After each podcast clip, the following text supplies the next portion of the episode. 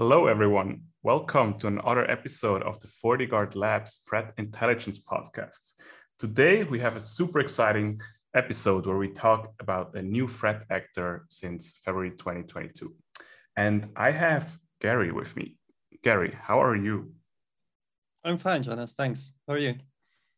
Pretty good as well. You know, I'm very excited to do this podcast with you. You joined our team a couple months ago, and you have been digging very deep into threat actors' activities. And I think this will be very valuable to our audience today because Pandora is a new threat actor on the horizon. They have been relatively active since February 2022, and they seem to focus on double extortion. And still, a lot of things are unclear. So, you wrote a blog recently where you were digging quite deep into their current tactics, techniques, and procedures. So today I would like to discuss a little bit more about how do these threat actors these days operate when it comes to ransomware attacks. With that being said, there have been already quite a bunch of victims out there from these threat actors, and we talk about multi-billion dollar suppliers to key automotive companies. We have seen over a couple of terabytes leaked on the darknet. So it is a big topic. And when we look about these new threats, first of all, how did you find this ransomware and what kind of first steps do you usually perform when you discover a new threat like this? Uh, so the source of the um, of the sample itself is the biggest um, malware database of all. It's from Twitter. Um, so it was actually shared on Twitter. Uh, the the I don't know how to call them research group called VX Underground. Um, they they found a, a, sample. Of course, this is always a big problem uh, when there's a new um, actor out there. How to how to get a sample of the malware they are using.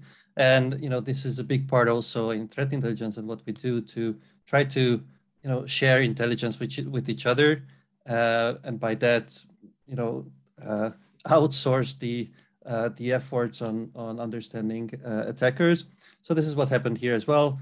Um, somebody uh, could uh, found a sample and and shared it with the community, and um, we already knew about um, the attacks um, as they came out. So there was also uh, a threat signal um, when we heard about uh, the ransomware attack itself. And then later, as we as we uh, get access to the sample, uh, we thought it would be really important to uh, to look at it and understand, you know, what they are doing, um, and and how they are doing everything. Um, so uh, so yeah, that's what we did. That sounds really interesting indeed. I think getting the samples itself is very valuable because from there we can do the reverse engineering with you did in this case wonderfully, which gives us a lot of insights. And I think when you download the sample the first time to your computer and looked at this specific ransomware, you were probably able to figure out what threat actors these days do with their current ransomware attacks. And when when you did that what was your first impression? What, what did you do first and what were your first findings with this specific sample? So uh, when i when i got the sample um, basically the first thing i did is you know uh, try to to uh, to open it in some kind of disassembler tool um, to understand what the program does. Now um, that was that was the first slap in the face um, because from a from a reverse engineer's perspective, uh, Pandora is a pretty difficult sample. So uh, it's very interesting that they invested a lot of time into uh, all kinds of obfuscation and anti anti um, reverse engineering techniques to basically slow down analysts who are trying to uh, trying to find out how this how this malware functions. Um, I also tried it um, in my you know test environment. So I ran it, it worked. So uh, you know at least I was sure that this is a working sample. And then you know uh, my, most of my time went on on trying to circumvent all these all these uh, anti-reversing techniques. Um, and once I, I got through that, um, then I was able to uh, you know to to to really understand uh, what it is doing. Interesting. So on one hand, ransomware operators try to make lives people's life on the defensive side more difficult. That's why they obfuscate it to slow down the whole process. But then once you were able to figure out what it's actually doing in detail, I read something that first of all, it disables the local security features on the system itself, and it collects some user information before um, using some public and private keys. Can you elaborate a little bit more what the first steps are in this ransomware itself once it's being executed on a certain system? Uh, yeah, sure. So yes, it basically does everything what what um, uh, we could we could expect for from a modern ransomware. So um, I also need to point out that this is in this case uh, what I what I think is happening here is that this malware is executed at the very end of the uh, of the kill chain. So at this point, uh, when this this binary is run, the attackers have already compromised most of the network and they already recovered the data that they want to use for, for extortion and they already um, ex, um, exfiltrated it uh, from the company. So uh, the, the, the responsibility of this malware is, is just to encrypt everything and, and, um, and tell the user that they, they have been compromised. And, um, but the sample does it in a, in a relatively sophisticated way. So um, so what happens when you when when it's ex executed it's um uh, it's gonna it's gonna unpack itself it's gonna collect some information about the about the machine where it's uh, where it's running um, there's also a hard-coded uh, public key in the uh, in the in the malware uh, which is used for the for the encryption obviously the private private key is not included so um, so the, that's that's only accessible for the uh, for the attackers. And then um, there's also, interestingly, there's also a lot of effort into maximizing the impact of the ransomware, um, which not all ransomware does. Um, it does a couple of things like uh, looking at making sure that all the drives that are available for that machine are actually mounted uh, so that so that uh, the sample can then en encrypt the data on those as well. Um, it also um, it also disables a couple of uh, uh, security features. Um, so it it disables event logging and and it also um, uh, messes with the AMSI interface, which is which is for security products uh, to be you know able to scan, let's say, a couple of like scripts like PowerShell scripts and things like that more efficiently. So uh, the malware also disables this interface uh, so that the, the security pro products uh, um, can't work so efficiently. And yeah.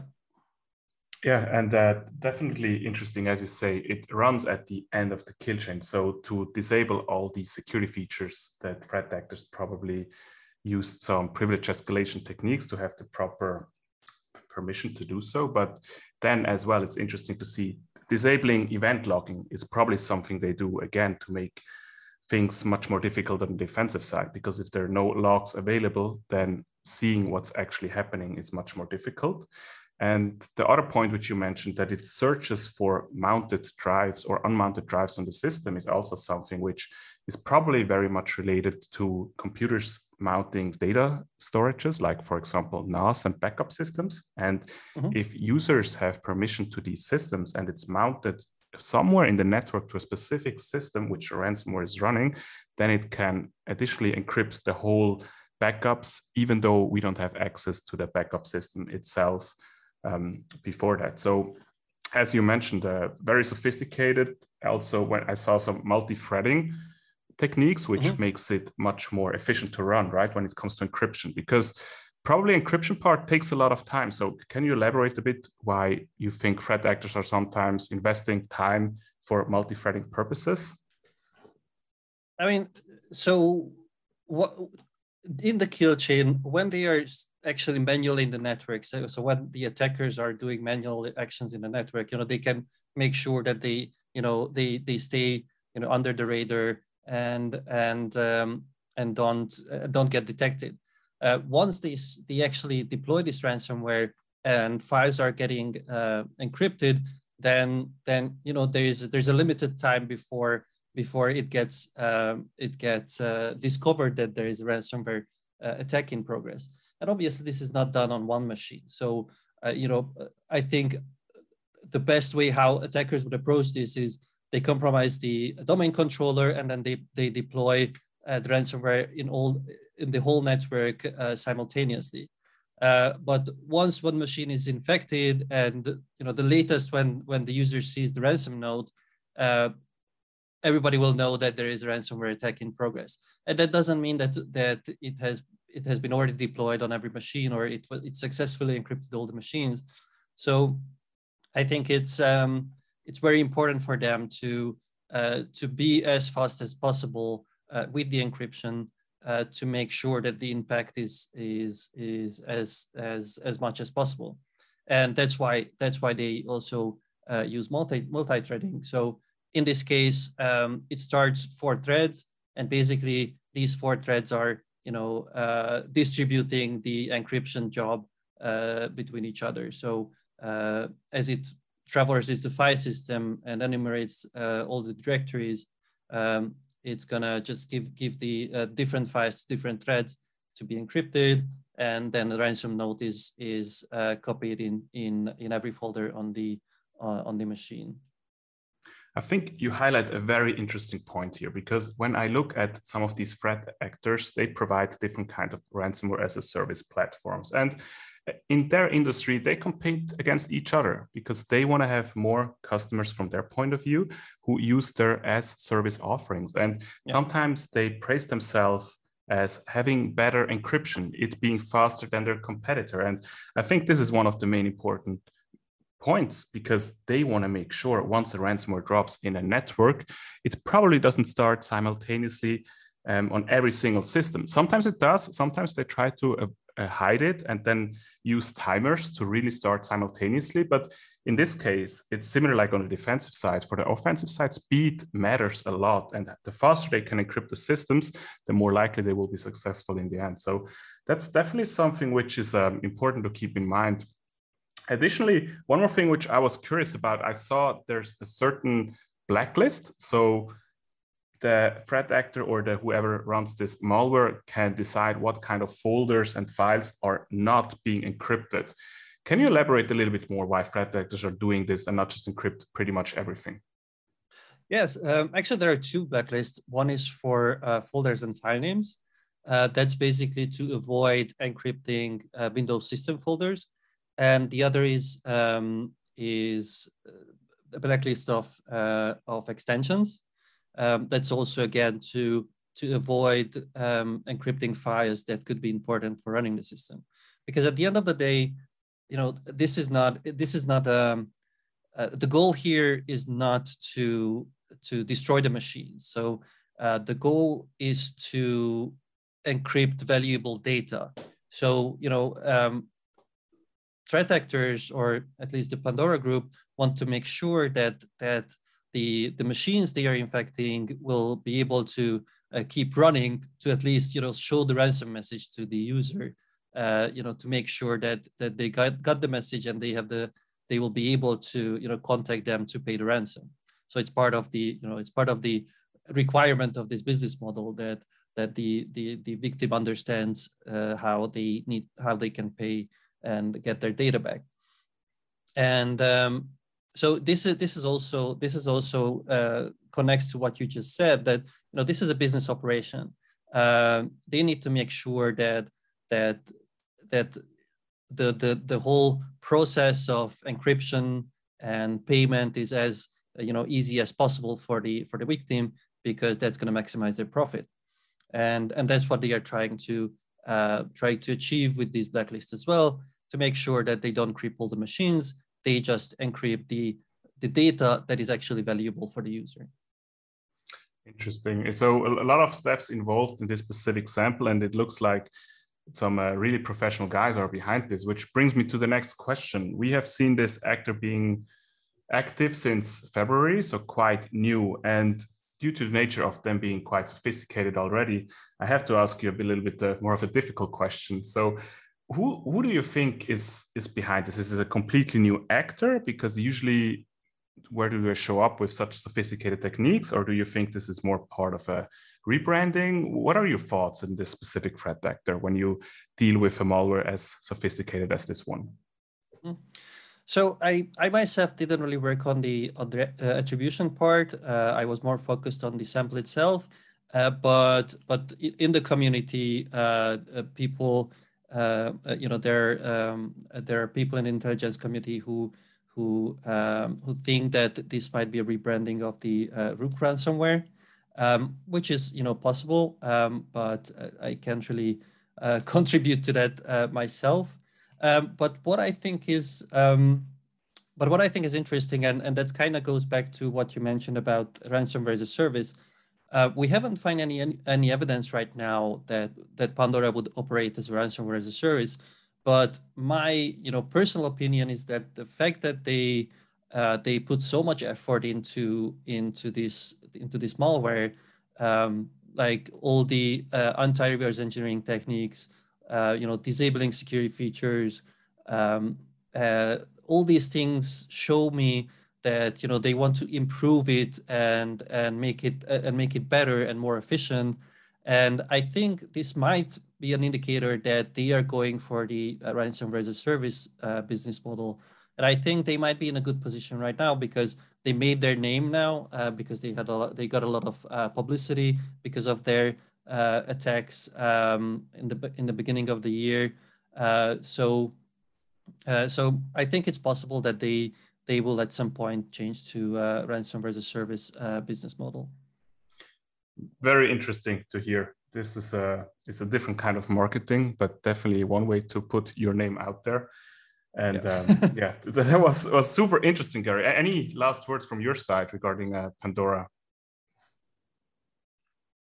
Um, no, I'm I'm interested. I think it's it's it's a it's a group uh, that is worth to track.